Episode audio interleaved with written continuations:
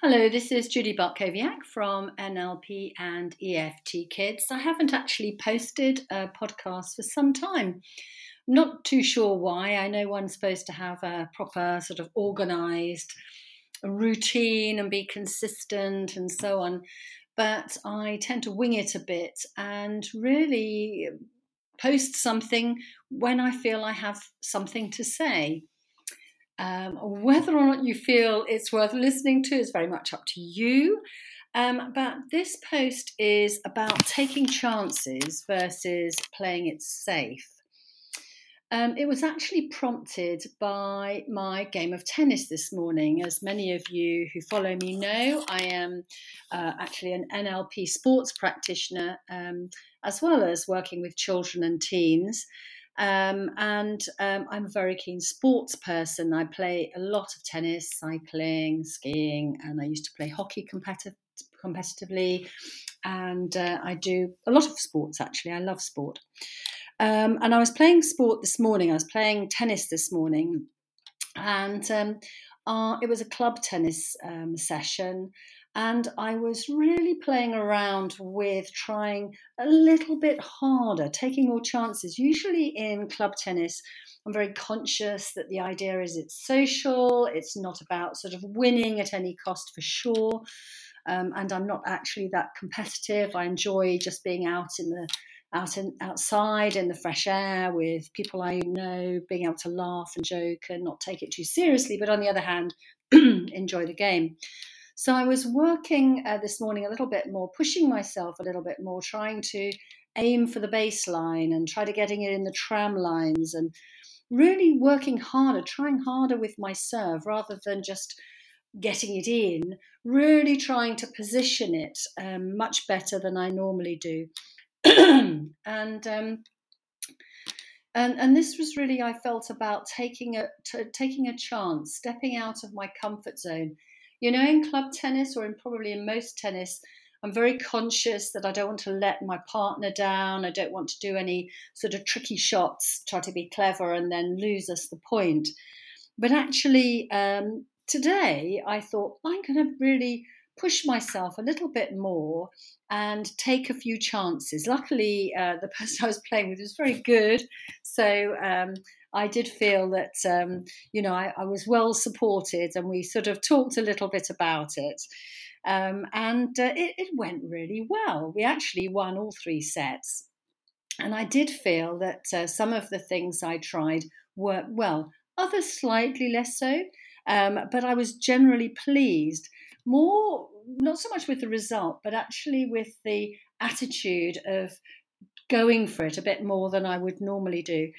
And that made me think about other areas of my life, our life, where we can push it a bit. I mean, sport's an obvious one, isn't it? Because, you know, it's about performance as well. And, you know, we do want to get a better time, we want to score more goals, and so on.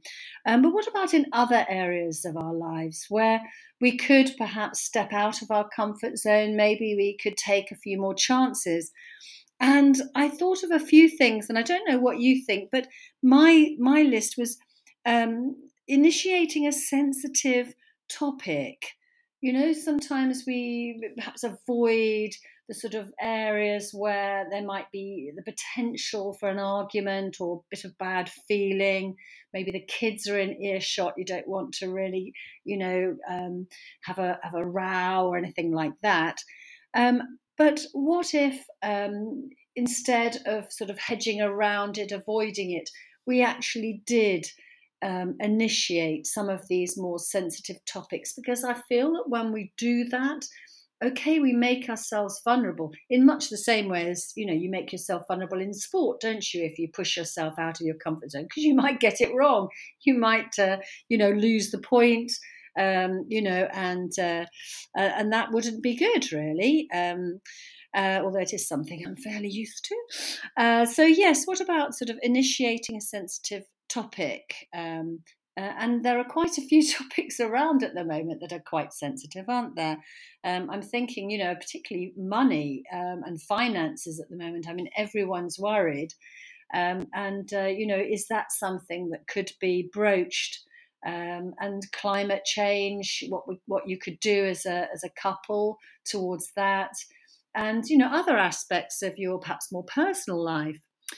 Um, another one is giving awkward feedback. I suppose that's a little bit similar, but you know, when you sort of gritting your teeth a little bit and sort of holding back from saying something, but maybe um, again, sort of pushing out of your comfort zone a bit and maybe giving some slightly awkward feedback um, to your partner um, or indeed a friend. I mean, a relationship can be friend, partner, husband, wife, et cetera. And the third thing I had on my list was saying no.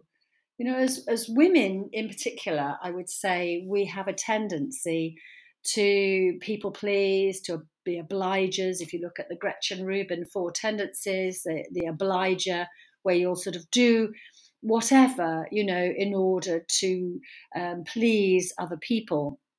Um, and saying no is really important, because when we say yes, when we really ought to have said no because we're really busy, we really can't do it, et cetera, et cetera, um, that does have an adverse effect on our mental health. And in fact, a lot of women suffer from migraines um, as a result of, of struggling to say no. And of course, it is something we want our our children to know. We want them to learn how to say no. So if they're not going to learn from us, then, you know, who are they going to learn from? Well, yes, sure, from the teacher, but actually shouldn't we be showing them what our no sounds like as well as our yes, and a, and a calm no? I don't mean a, a shouty no when it's like, no, don't do that, but more of a sort of, you know, a calm no, that doesn't seem a good idea, or no, I'm, I'm afraid I can't, I'm, I'm, I'm not going to be going in that direction, or no, I can't wash the P E kit tonight because um, I'm actually on a call or I'm going out, uh, et cetera. And then I was thinking of children. I'm afraid my list darts around a bit. It's not in any sense logical. But then I was thinking of children and the, and the struggle a lot of children have to put the hand up. You know, they'll put the hand up in class when they're pretty sure they've got the right answer. But I've certainly spoken to kids who've said that they, they don't put their hand up in case it's wrong. But then um, I've asked them, well, you know, when the child, you know, in your class who, who gives the answers, you know, and it's right, you know, is that actually what you would have said? And they said, yes. So, you know, kids are, are not putting their hand up for fear of being laughed at, being judged, looking stupid, getting it wrong, of course.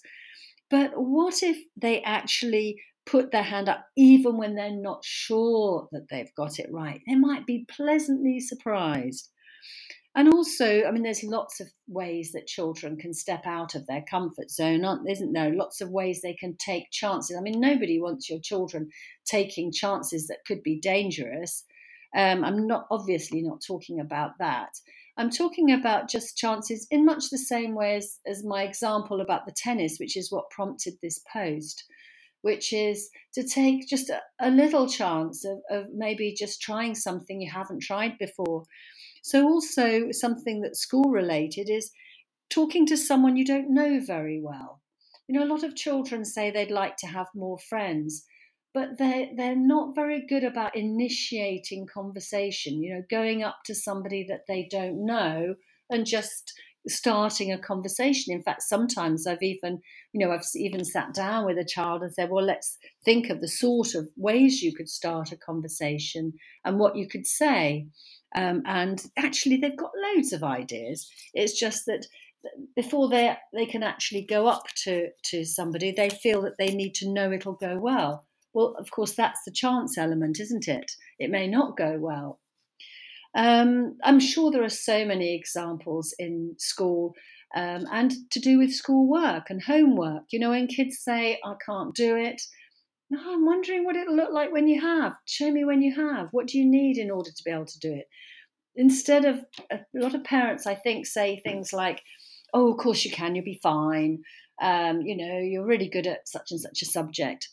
Um, and they just sort of, you know, maybe they have a go. But what if, you know, instead of us saying, um, no, no, you'll be fine, you'll be great, et cetera, saying sort of, you know, have a go, have a go, because you'll learn more by pushing yourself. Um, and they'll certainly learn more by pushing themselves than by us helping them, um, and certainly uh, not by us doing their homework for them. I have actually spoken to a number of mums um, uh, who say that they actually do do their children's homework for them. And that the last one was somebody whose child was in the first year of secondary school, which was quite surprising, I thought. Um, uh, so, yeah, yeah, so... You know, how can you push them a little bit to take a chance? It's only by doing that you actually create more confidence, more possibilities. Um, so, you know, have a think about that. And I was thinking also about family life. Um, I was just, I've just come off um, Zoom actually with a, um, a client in Australia, Um, helping her with some of her sort of, you know, family type issues. And she's very much a doer. Um, she she has to be doing something. There's always something to do. And I was talking to her about the divine feminine um, and the divine masculine and the distorted feminine and the distorted masculine.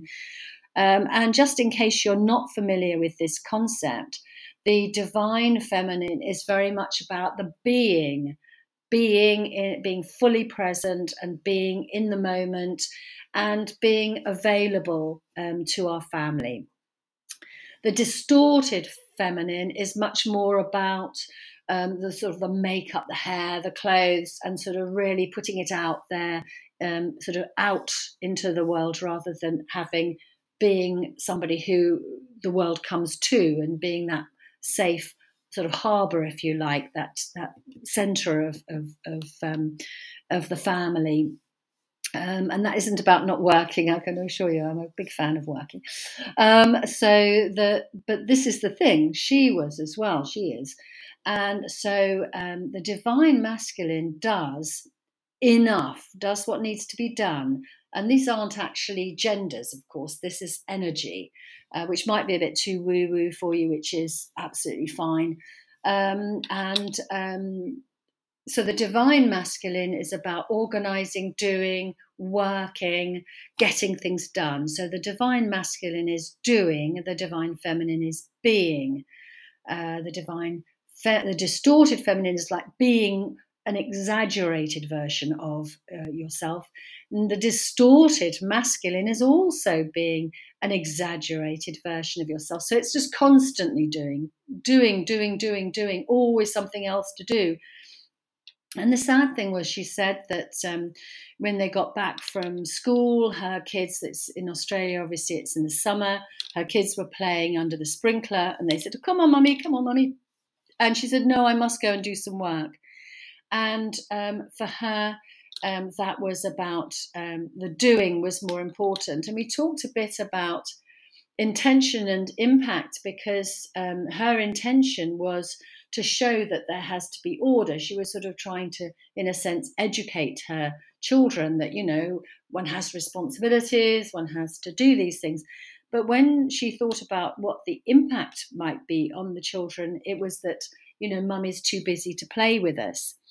Um, so for her, you know, taking a chance would in fact be to say, no, I'm actually going to play. I'm going to play with my children. The work can wait, because that would be being in the moment, being fully present for her children, with her children, having some fun, um, as opposed to doing those things that she feels she should do, must do, um, which in N L P terms is called the modal operator of necessity. I must go and do some work. Um, so, um, so we talked about how she might do that, and that's what she's going to work on this week. I'm looking forward to seeing her uh, this time next week to see uh, how she gets on with that. So to focus on the doing rather, sorry, focus on the being rather than the doing, to stay still, to listen. You know, how about, um, you know, taking a chance that actually if you do that, okay, things that you might feel ought to be done won't be done. On the other hand, what is the benefit that you'll get? Also, another thing might be uh, another way you could take a chance um, is to talk about your own struggles. And, uh, you know, let's face it, money's on everyone's mind at the moment. Um, how about opening that up with the family? Um, even young children, um, you can use that as an opportunity to talk about, to talk about money, to use sort of, um, uh, use that to, uh, you know, show that, you know, there's a finite amount of money. There's these number of sort of coins. You can use coins or stones or whatever you want to make it a bit more sort of, you know, um, meaningful to them. Um, and then sort of say, well, this has to go on this, this has to go on this, et cetera. Um, and to talk about how, how as a family you can work together as a team, um, and how how we they could all help by things like turning off lights, turning down the radiator, putting on a jumper, um, being in the same room. I mean, it's not something teens really want to do, is it? But to have a radiator on in, you know, in each of their rooms, um, you know, at the moment, you know, is this is this something that you as a family want to do? Maybe it would be an excuse to actually get them in the same room with you for a change. Um, and, um, you know, so this is really what I wanted to say. Um, I think we uh, tend to get into a rut a little bit, um, and be and be how we always are in terms of sort of our comfort zone and so on, what we what we're able to do, and not push ourselves to do any more, um, or to do things differently. My question is, what what would it be like to take a chance as opposed to playing it safe? I definitely don't want anybody doing anything dangerous. I don't mean that. But so by playing it safe, I don't literally mean that. But do something that you don't normally do. Um, push yourself a little bit to take a chance. Be rather than do. Um, and, you know, open up conversations that perhaps you've been avoiding. You, you just don't know where that might go. And, you know, if it's done gently and with that intention, you know, with the intention to connect rather than the in, the intention to correct them or to, um, you know, to to have a go, to to complain or whatever. Um, instead, if you think of the intention being to get your relationship on a slightly more um, sort of connected uh, level, to to get to know each other a little bit more and to speak a bit more openly about things. Um, I know that can be really tricky when you've got kids around. Um, I remember it well, sort of having a, you know, the children around with their beady eyes and, you know, and their ears up as antennae, antennae sort of trying to figure out what's going on, what are they talking about. Um, so you might actually need to sort of get out of the house or, you know, find a quiet space. Um, but yeah, just to move, move things along a bit, just push things a little bit. Okay. I hope you're finding this helpful, and um, I'll uh, find something interesting to say um, on another podcast, um, because there's lots of, uh, lots of ideas I have. But this one really was just one that just popped to the surface today. Okay, bye then.